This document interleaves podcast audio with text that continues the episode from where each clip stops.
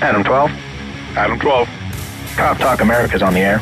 Copy. Put me 10-6. I'm tuning into Cop Talk America. Welcome to Cop Talk America, where police discuss the job, answer questions, and respond to law enforcement hot topics around our great nation. With over 100 years combined law enforcement experience, here's your hosts and special guest law enforcement commentator, Mark Nelson. Welcome to Cop Talk America, the show once again that hopes to bring the lives of officers on the streets of your communities into your home so that you can analyze along with them how best to serve and protect America. Today, we're going to be discussing five stresses that cops deal with that non cops should know about. In other words, we're going to talk about the stressors that police officers have to deal with on a daily basis and those incidents that they have to not usually bring home to their families. And that's also perhaps one of the reasons why police officers have such an unusually high divorce rate. In fact, I have four officers in front of me. How many divorces? Hold up your hand. And how many divorces have you had? Two. Two, three, Two. four, five, Three. six, seven, eight. We got a winner. winner. winner. winner, winner, chicken dinner. And we, Congratulations. We, we are not going to tell you which one of the four that was, but needless to say, eight divorces among four police officers in about 100 years of, of, of public service. Now, what is the point? It means that police officers have to deal with stressors that you and I would not even dream of. And let me go through some of these before we begin. Every day, they start the day with a meeting in which it's a daily preparation for battle. The cop attitude for most of these police officers stays with them after they go home. They live their lives in a fishbowl. Some police officers I know personally move to communities very far away where they, where they have their police work simply so they don't have to see anybody that they work with on a daily basis, like the prostitutes, the people, the, the drug people, etc. Furthermore, they have a front row seat to despair. What does that mean? It means that they listen to more confessions than Catholic priests. They listen to more sad tales than a first grade school teacher. They, in fact, live their lives with having people vomit forth their worst things in their lives. And they ride on a daily basis what we call the incident roller coaster. That means that every day they go to work, they know they're going to be chasing squirrels, but some of the squirrels turn around and shoot guns at them, or try and stab them with knives, machetes, or run over them with cars. So, let's begin. The idea of the uh, daily preparation for battle. There's several areas where this really affects guys and gals that do this job. One of the big ones that's happening here recently is that the bosses of police departments don't even like to talk about the warrior mindset or a tactical mindset or any of that stuff. They want you to be uh, soft, cushy, go in, talk to people, resolve problems. And and they know that's not the real world, but when they go into their political settings, that's the way they talk and then slowly over time that I've watched police work, and that's been over 40 years now, you're seeing more and more of this, and we're starting to take the battle part out of that. The warrior mentality is going away. But then you turn around and you ask the officer who's getting dressed in front of his family, who they watch this and they see it every day. You're putting on your body armor, you put on a gun, you put on extra magazines, you've got something to fight with a baton, uh, whatever else, an asp, something else. Then you carry a taser and all the rest of stuff. An asp. what is an asp? It's a collapsible metal baton. So you open it up with a snap of the wrist and it extends out. I think they're about 18, 24 inches. You can get different sizes. Thank you. And you go out and you do these things. Over time, we don't realize it, but the effect on your family. I remember once one of my children saying to me, Do you ever think about when you put that vest on, you might not come home tomorrow? my mindset always is no, someone else may not go home tomorrow. I'm coming home. Okay. I don't know what I will have to do to make sure that happens, but I'm coming home. Brett? part of this that uh, I'd like to talk about is the daily uh, preparation. Uh, a lot of cops that I know, and including myself, sometimes it's hard to get yourself in the mindset that you need to be in because of personal problems in your lives. And as you go Give me, about, give me an example. you're having problems. You and the you and the old lady got into a big fight, Divorce. argument. Does that happen? It does. On not you know, and but but what the thing Jarvis, is why are you laughing so much? because he Oh, I can just relate to that. That's all. yeah How is that? Uh, because at times you do have personal problems, but then you have to tell yourself it's time to leave that at home. Because when you take personal problems to work, your chances of making a mistake and not coming home increases. Brett, go ahead.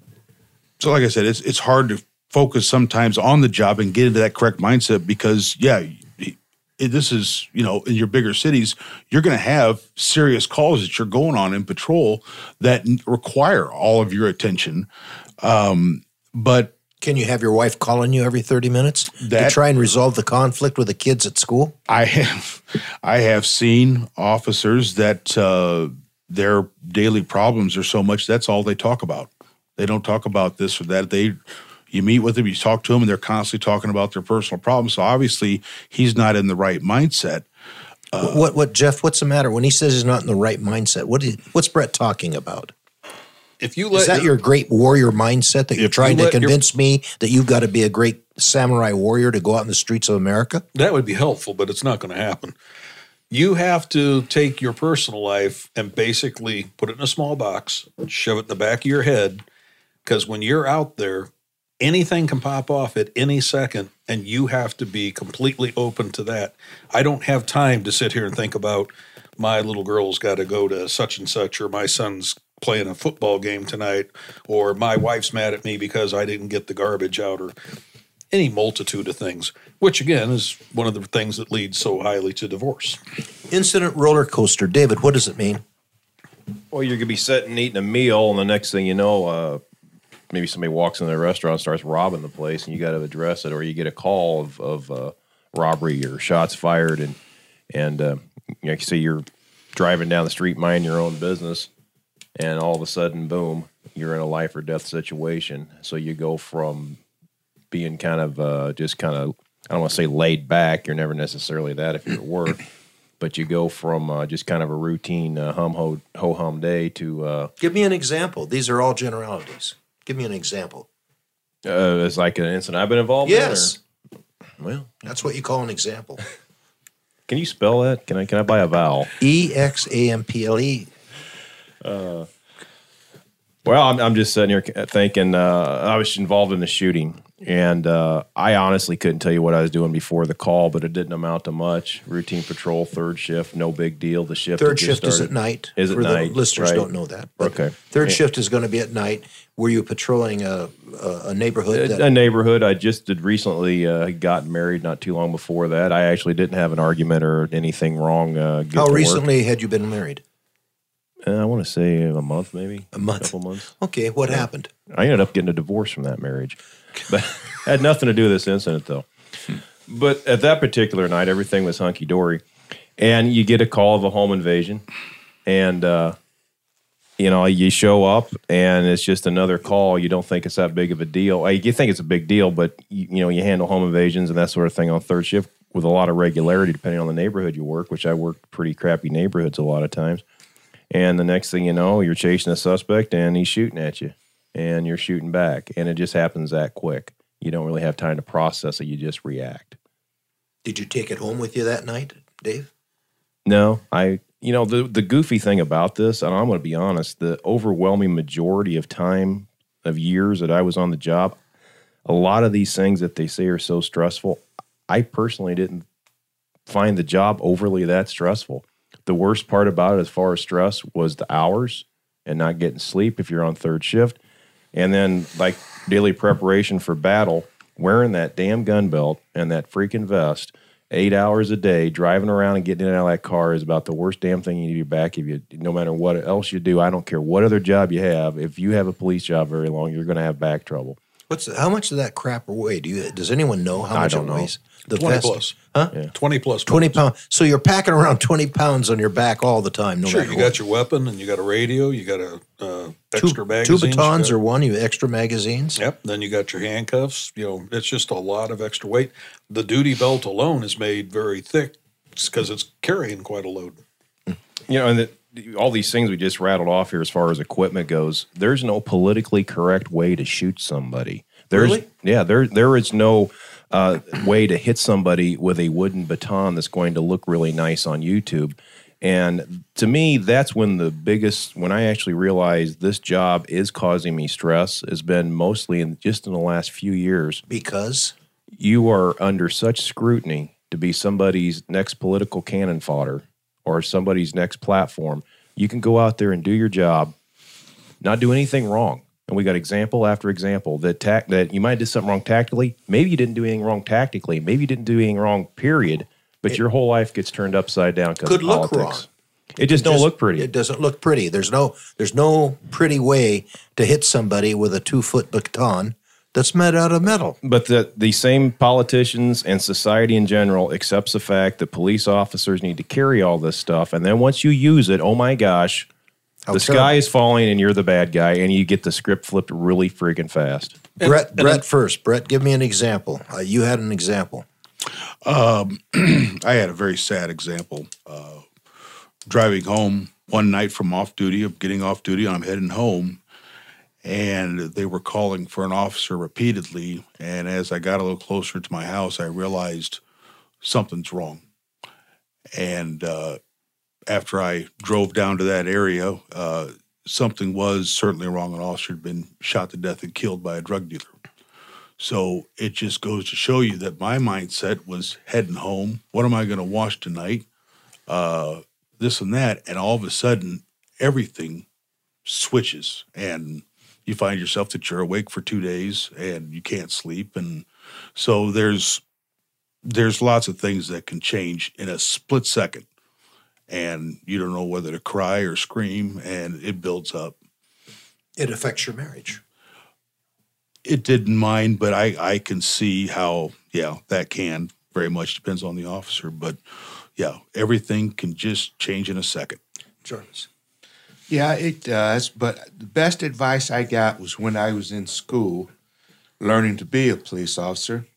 We were told try not to ever take that uniform, to wear that uniform home. Take it off, leave it at the station. That way you leave the problems of the day with that uniform. So you would advise any police officer to change at the station and come home in civilian clothes. Yes, I would. Do you do that, Jeff? No, I did not. Uh, but I started 10 years before Jarvis. So back in our day, we didn't have a locker room and we didn't have a place to change. But when he said that, it made me think that that might be one of those things that, as silly as this sounds, when you shed that cloak of identity, it helps to make it where now you're. When other people look at you, they're not staring at a policeman and they don't realize when they're looking at you just who you are. Uh, They're just looking at you. Yep. And you know, and when we talk about the attitude uh, and the difference between you live this all the time, when the NFL had their incidents where you had players hitting women, and at first it's well, he's going to get a four game suspension. This is going to happen. That's going to happen. And then you see the video. Regular people are shocked. They're like, "Oh, but look at that!" And I'm like, "That's what it looks like when you hit somebody." That to us is just, yeah. I heard when you said originally he hit her, and then you show me the video. I'm like, yeah, he hit her. I see it. What do you expect, Jeff? You've got Hollywood turning out movies where people are pummeled with fists. I've been I, I boxed a little bit when I was young, and I was used to having my nose hit and bleeding all over, and it's not pretty. But that's what boxing is. Correct. But when you're when you're in a fist fight, I'm always astonished at how these people are hit in the face four or five times with closed fists, and they're just fine when they get back up. Then I don't And understand that, it. That doesn't happen in real life. in real life. So tell me the way it looks. So let's let's go back a front row to despair. Uh, who would like to take that and tell me of an incident that is an example to the listening public about what police officers witness as a front row to despair? Well, I hate to hog the show, but Jar- You're not. I won't let Brett you. just brought that up. The officer who was killed was on my shift, and I'm the one who found him.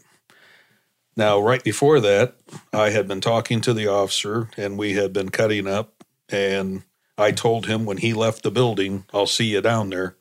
It wasn't even five minutes later, he was dead. So you go from just another day at the office and doing the work to finding a friend of yours lying there in a pool of his own blood. So that actually does affect you when you go home? Yeah, it kind of irritates the hell out of you. How about you, Dave? What do you think?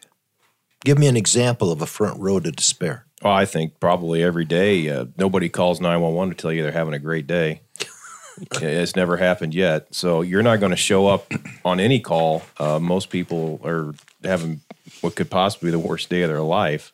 And then you're supposed to uh, correct that. And sometimes you can, sometimes you can't. Sometimes you can help a little bit. Sometimes you can't do a damn thing. So it just depends. But uh, like I said, I, nobody's ever called 911 and had the police dispatch to tell them how great their day is going. Life in a fishbowl, what is it? What does it mean when somebody says one of the stressors for you poor guys is life in a fishbowl? How how can that be? I mean, you're you're revered by children, you're revered by our media, kind of sort of. Well, what they mean is that we're held to a, basically a higher standard than everybody else on the street. We're expect to act a certain way because of the job that we hold. If they say do this, do that, we're supposed to do it in a certain manner. You can't have uh, like you might get off work and say, "I'm tired, I'm going home." But if I'm in uniform, I can't say I'm tired and I'm going home and walk past a kid beating another kid because people are going to look at me and say, Expect you to do to something. do something. Exactly. And if I don't do something, now I got the bosses yelling at me because people are calling in. but you're off duty. Why do you uh, That, that Jarvis, doesn't- you're off duty. That doesn't matter. They expect us to do something 24 7. You don't carry a weapon 24/7. Yes. Some cities require you to carry weapons Right. uh, 24/7. Is that- Exactly. and so not all cities, but some expect their police officers to actually be on duty then 24 7 or available. Exactly. Is that right? Some of us were on call 24 hours a day. I mean, you talk about incidents. I remember being out to eat and we just sat down, got the food order in. The next thing you know, you get an SRT call out for a, the- a SWAT team call out. Thank you. For an What does SRT stand for? Special Response Team because that's Thank you. nicer than SWAT. Oh, okay. SWAT became politically incorrect because that's a harsh term. So SRT is a nicer term, and then we now use that. Right. So then you have to look at your wife and children and say, can you call your mother, my brother, somebody, come pick you guys up when you're done eating? I'm leaving now.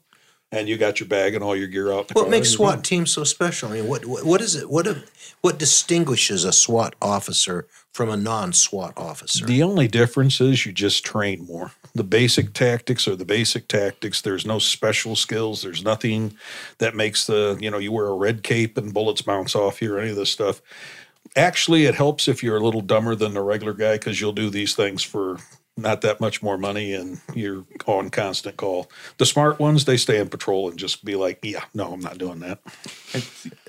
Go ahead. And like he states, you, when I was on the SWAT team, three years in a row, Another not smart one. three years in a row, Now, now, boys, you have to get along. we were taking the kids out trick or treating, Halloween night. That seems like a pretty innocent and nice thing to do. Yep. And for three years straight, my pager went off and I got called in right in the middle. And the wife and the kids would look at me like, Are you kidding? And I'm like, I got to go, folks. So, what were you called in for? Uh, What, what, what, makes it so important to have to call you? Uh, barricaded subjects. Jarvis. Barricaded subjects. It just depends. You know, there was one one one Halloween we got called into a different city because they had a barricaded subject. And so you had to. We had Go they in. didn't have a SWAT unit, so we had to go. Dave, give me a stressor that you think is most important. I think it's something I kind of already touched on. It, it's somewhat new, you know, and it's kind of goes along with this whole being in the fishbowl thing. And when you're off duty, and then just uh, being the police when you're on duty, is you don't have to do anything wrong anymore, and you can have your whole life turned upside down. When I signed up to do this job, I understood that I might get shot at. I might have to shoot someone. I'm going to have all these things I'm going to have to deal with. I understood that from day one. And like I said, if you got the right attitude and just a little goofy, I think that, that helps a lot. I can't really say that for years and years and years, I really, other than some, like I say, maybe physical, which had nothing to do with the job, is just the hours and stuff, that I was really under that much stress as far as, as going to work. But when you look at guys now, they go out and have to use deadly force, and the next thing you know, they're on CNN because they're a racist and because they're this and because they're that. They can't work. They, they're going to, even if they keep their job, they really, you know, realistically can't go back to work if your face is plastered all over the news media. Uh, people are showing up at their houses and, and protesting. And Has that ever happened to any of you here? Not to me, no, but I just happened across the country to quite a few police Yeah. officers. I've had house, I've read houses have been burnt down and, and vandalized. Of and- police of officers, police who, officers. who were performing their duties. And, correct, Yeah. correct, And their families are endangered. right. And that, that's the whole thing with me. If I didn't have a family, it was just me. I suppose I maybe I really wouldn't care as much. But when you have a family, If you bought a house and fixed it up, you probably would care. I, I might. I, well, if I fixed it up, it really wouldn't matter because it already looked like it was vandalized, probably. But uh, if if you Almost a, everyone agrees with your assessment of your carpentry skills. but if you have a family and you have children and a wife and you love your family, I'm not. I don't want to expose them to a bunch of Looney Tunes out there that's got some agenda and they're trying to use me as as the the catalyst to, for whatever reason. And that's been the to me the biggest thing is you go out and do your job, you do what you have to do, and some bums over here with a cell phone, the videotapes it, you get to see about half of it and stick it on YouTube, and then all of a sudden you're you're the bad guy for the week. Brett, to my knowledge, you worked Vice quite a few years. And I was wondering, is it different when you work Vice and you go home to a a wife? Do you think you have more stress or less stress, less stress than someone like Jeff, who's kind of an animal and, and toughens things out, or, or or Jarvis here, who's considered an ox? I mean, do you, you have to be more subtle and smart working Vice? Is that right? I think I'm doing better than you. Ox. Well, when you work in something of that capacity, uh, basically 95% of it is uh, proactive work. So you have to be have to have a little creativity. What do you mean? You're using a term proactive. I know what proactive means, and Yeah. I think the listeners know what it means. What do you mean by proactive? the first day on the job, I was told that informants, people that snitch on other people, are the most important thing to have in this business to have good snitches. So I was encouraged to go out and try to make an arrest, and you try to turn that person into a snitch. And 80% of them, 90% of them say absolutely not. But when you find that one uh, that can work for you, um, it makes a world of difference but having being in that situation and go like you talked about going home uh, here and there uh, there are a lot of cops depending on the people that probably think about work at home all the time and i'm one of those people and i try to shut it off but sometimes it's hard to shut off when you have open cases or this or that in fact you'll find yourself on your day off driving around looking uh, at your suspect's house, just taking another look.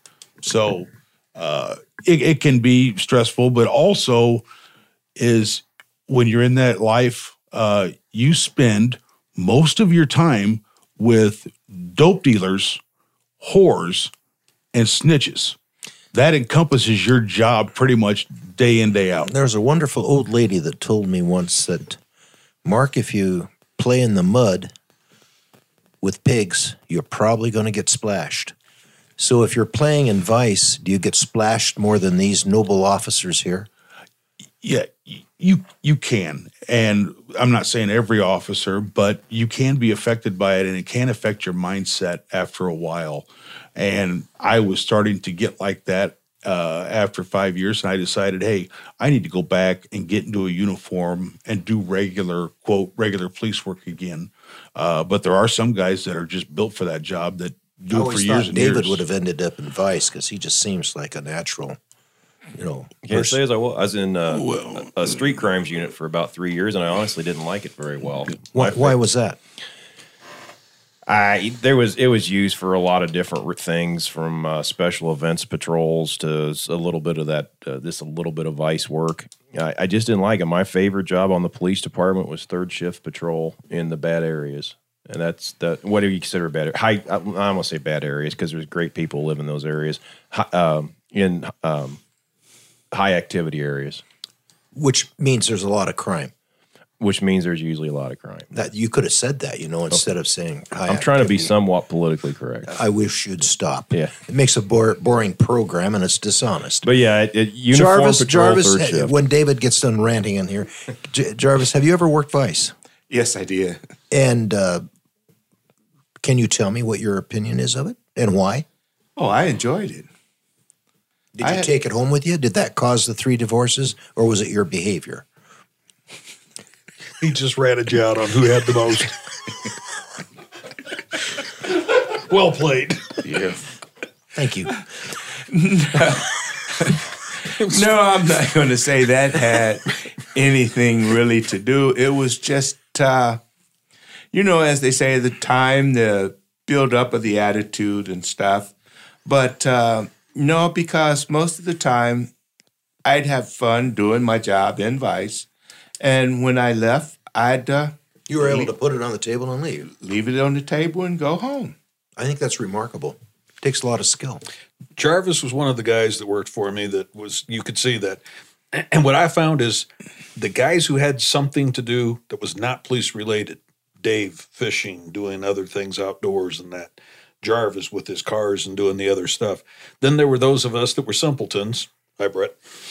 And we would sit there. Say and hello, we, Brett. we, Hey. we, we lived the job all the time. And you go home and sit there. I remember one guy sat there and told me, he goes, I bet you sit on the end of your bed just going, "Ah, can't wait to go. You know, and I'm like, no, I usually sit at the kitchen table doing that. But people, you know, and as I got up in rank as a shift lieutenant, so I was in charge of with Dave would be on third shift. So I had all the guys out on the street, my sergeants as the first line supervisors. Then I was the guy who had to sit in the building when they could get me to do that and listen to the phone call complaints from the regular citizen who would be like, Well, the officer came, but it was like he didn't care.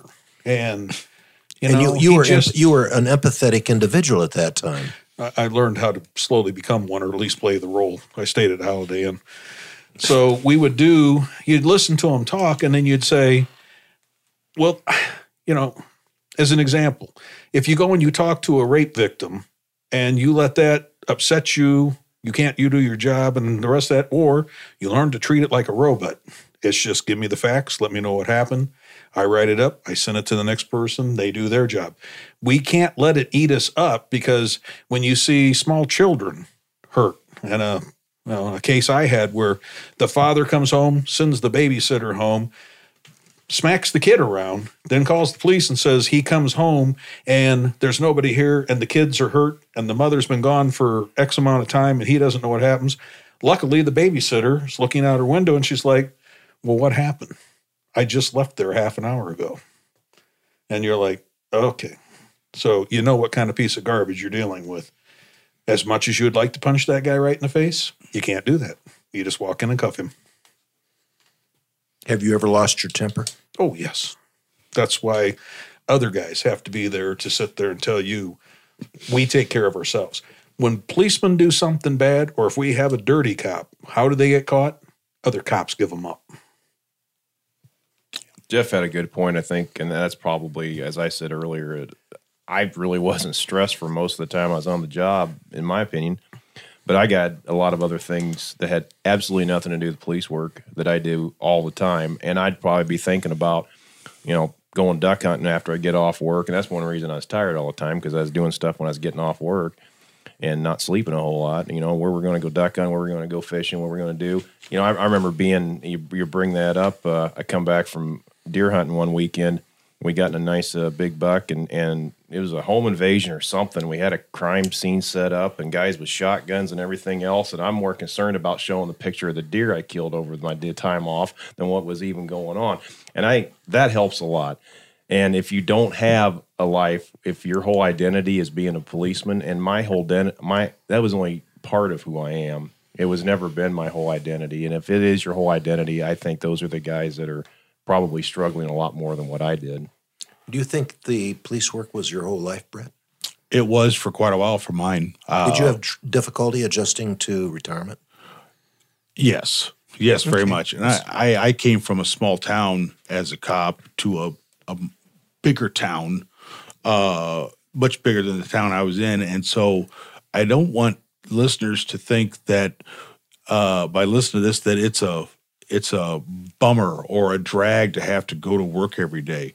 There are some cops that just can't wait to get on duty and go out there and get them a bad guy or save a life. But getting bad guys was uh, that was awesome. You know, I'll tell a story about Brett when he brings that up Oh, right no. here.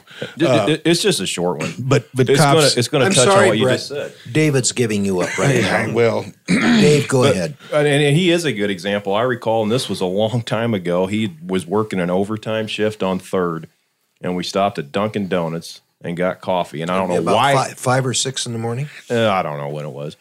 I don't know why we. Why I even remember this, but I remember him. He used to smoke like a chimney, and I remember him sitting there smoking with a cup of coffee in his hand and eating about seven or eight donuts. And he goes, you know, and it wasn't too long after he started on the department because we worked in the same small town before I came there. And I remember him saying, "Goes, man, you know, all I want to do now, I just want to chase these assholes and arrest them and and sleep and eat. That's all I do. That's that's all I can think about. You know, he's just like, go, go, go, gotta go. And that was Brett. And that's why he weighs 414 pounds and when today. and when you're in and when you're in that, there, Dave, that's your story. That's I'm just that's agreeing with your- Brett. Oh, Oh, I can tell you better stories about. well, I wish you know, would it- sometimes step your game up But a I, little bit. I, I kind of interrupted him, so we'll let him talk Brett, about go that. ahead. But he's absolutely right. He doesn't have a life. He just is So, a so you're confessing not having life. Have you had any life after retirement? Oh, absolutely, yeah. I, and I had a life when I was. Well, you've was lost about cop, 200 but- pounds, Well, too. I'm I'm a good looking kid. Uh, If you listeners can't see that, uh, but Neither can we. the one, yeah, the there's no one- one at the table that can. But the the thing about it uh, is is that when you're in that mode and you're young and you want to go out and you haven't had really any serious incidents where you've been shot at or this or that, some cops start to get kind of a I'm invincible type of thing. And is that true, Jeff? Uh, yeah, I am invincible. Go ahead. yeah, uh, uh, but uh, yeah, it can be uh, certain people because everybody's different. Cops are all different. They're going to deal with things completely different than some other cops. Uh, like half of this stuff does not even register with me, but the other half does. But you have to. The one thing that worries me is a lot of cops do get burnout. Do get what? Burnout. Burnout. Burnout. Let me ask you guys all a question. How many here have children? Raise your hand. Okay, thank you. I'm not going to say how many each of you have because it may vary, but I'm going to ask you a very direct question. We've read the five stressors and talked about the five stressors, which I enumerated before the story, uh, before this segment started of Cop Talk America. I'm now going to ask each of you, going around the room, starting with Jarvis, um, would you recommend any of your children, if you were to raise them again and they were in the house, would you recommend that they enter police work? And if you do recommend that they enter police work, why? And if you would recommend they not enter police work, I'd like you to confess to the listeners why you would not recommend it to protect and serve in America. No, I wouldn't recommend it offhand. If it was something they really wanted to do, then I would back them 100%. But recommend it? No, because right now, in this day and age, they don't know the public, the politicians, the people that make the rules are not sure what they want because they want us to do the job, but when they see us do our job, then they want to, oh my God, I didn't know that's what you had to do. And so, no, I don't want a kid of mine living or going to work like that. Dave, No, why? not in this day and age. If you asked me that question 10 years ago, I'd have said, yeah, if he wants to. I do agree with Jarvis, though. If, if they were hell bent, this is what I want to do, I would support them in that. But I would also make darn well good and sure that they understood what they were getting into in this day and age and with the politics, with the news media, and, and all of this other Could you stuff. be more specific and elaborate on each one of those? Uh, like I said earlier, you can go out, you have the best of intentions, and you can do one of two things. You can do absolutely nothing wrong, but it doesn't look pretty, or it meets somebody's agenda and they can absolutely hang you to the cross upside down. Or you can go out and just simply make a mistake, nothing malicious, nothing criminal, as, as uh, we've talked about in other shows, but still find yourself being charged with a crime and even convicted and sent to prison. And all you did was make a mistake. And that would affect your family a little bit. Well, absolutely. And you know, you go working your whole life and, and you're making money and you're saving money and trying to do the right thing and you do this, that, and the other thing. The next thing you know, you're in prison. That kind of sucks. That kind of screws up your whole day. And I've always Do accepted you know cops personally that have gone to prison for their behaviors, real or imagined, by the public? jail, yes, prison, no. Okay. What's the Oh, difference? this, uh, scratch that. I, I I do know. I do know one. Never mind. But he he kind of stepped on his own. If you do something on your own that is stupid and you knew it was stupid when you're doing it, that's on you. But if you haven't done anything wrong and you just well, give me up- an example that the public will understand about what doing something wrong is or stupid. You've used the adjective twice. Now, what what does it mean? if if you're uh, doing dope raids and keeping money, if you're selling dope, if you're stealing stuff, you know, those are the things. In other words, I- you're not supposed to put your hand in the box when you right. confiscate You're using your badge to commit crimes. And when I started, and when everybody here started, that was the thing that you were told: don't go out and do this stuff. Well, yeah, no shit. Otherwise, I wouldn't want to be the police. It's like this isn't hard. So go out and catch bad guys and, and do what you feels right from your heart. Even if you donate it to the church, you shouldn't play Robin Hood with Exactly. bad guys' money. Okay. and and somehow that's gotten twisted in the last few years. You can go out and do what you feels right from your heart and do nothing wrong, and it still gets stuck right up your ass, and your whole life is is turned around backwards. Brett, would you recommend? If so, why? If not, why? Same answer as Dave, uh, but I would back mine up 20 years instead of 10.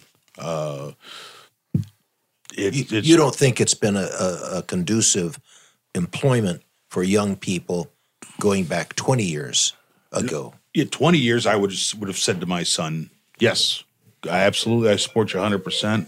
But now, no. Um, but the, um, uh, the other thing that, you know, uh, Dave pointed out about uh, trying to keep, I mean, the, the whole, basically the whole genre or feelings uh, of a cop, uh, I don't want my kids to have to go through um, and and do that. Eh, But I'm also, I, I want to say this, I'm, I guess, proud to say that in my 27 years, I never saw anything, a cop do anything that I would turn him in for stealing this, that. I've never saw a cop do anything where I said, boy, I need really need to turn him in. Uh, I never saw a cop do anything like that. That's that's And I'm proud to say that. uh, you should be proud to say that. Uh, They, yeah, I'd they wanted to take me to jail a couple times, but I talked them out of it. Well, I don't know how you talked them out of it because most of the people at this table have been suspicious of that for some time. Well, yeah, it's uh, it's but you've covered up well. Gratuities at Dunkin' Donuts doesn't mean to get a 12 pack of donuts to go. they like me there. Excuse me, is it I'm... true that you ordered four hamburgers, a milkshake, a Coke? Well, it Could you give me the biggest order that well, I was challenged challenged in what by a Brett? supervisor that I could not eat uh, f- four coney dogs, uh, a big sub sandwich, uh, and fries, onion rings, and a shake, uh, which I proved him wrong, and he bought my dinner. But you didn't accept a dinner for free then? No. Oh, of course not. What, what about the popcorn treat you used to always have when you get That's off second shift? Secret family recipe. You know, a pound of Velveeta cheese, two sticks of butter. Well, that's the drunk. If you don't have Steak 'n Shake available, that's what you make at home when you're me. Yeah. Jeff, I can't take it. Please take it away. I stayed neutral with my children. Uh, they watched me and how it uh, evolved in my life. Both of my children went into law enforcement. My daughter in the military. Uh, she served several tours. She's got post traumatic stress disorder and str- has her own struggles. My son is currently on the police department, and he's very frustrated with how things are I, I guess the way I would equate it is my parents didn't want me to become a police officer and made it very clear to me. And one of my first nights when I got shot at, and it was on the radio back then, you know, everything was on the AM radio. And my mom calls me at home and tells me I'm quitting. And then she calls the chief of police and lets him know that I'm quitting. So when I got up later on and the phone's ringing and it was the chief of police and he's letting me know to please tell my mother not to call him anymore. So I had to take care of that. And then, you know, my son is now experiencing a lot of frustrations with the job that it took until I had 20 plus years on the job to get to this frustration level. Because the political the politics of this country has gotten so divisive. Everything is no one does anything. If you you're evil. If you did whatever you did if it if i agree with you it's fine if i don't agree with you you're evil you're bad and you must be punished and i'm like that's not the way the world really is and so when I sit here and I have conversations still with my son, and I still do part time police work, um, when we have conversations about things, when I listen to him talk, it's the same stuff that I had in my career.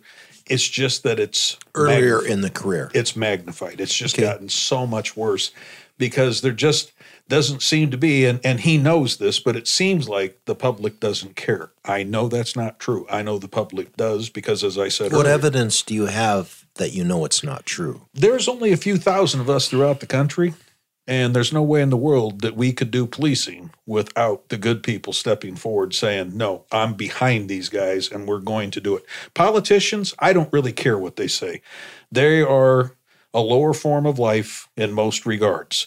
If we did things politicians do with moving money and finance accounts and doing this and doing that, everyone at this table would be fired for that without a thought. Many times over. But if I'm a politician, everybody just excuses it as that's the way it is, that's this, that's that. I have very little regard for most politicians. I've met one or two that I've actually thought pretty good person.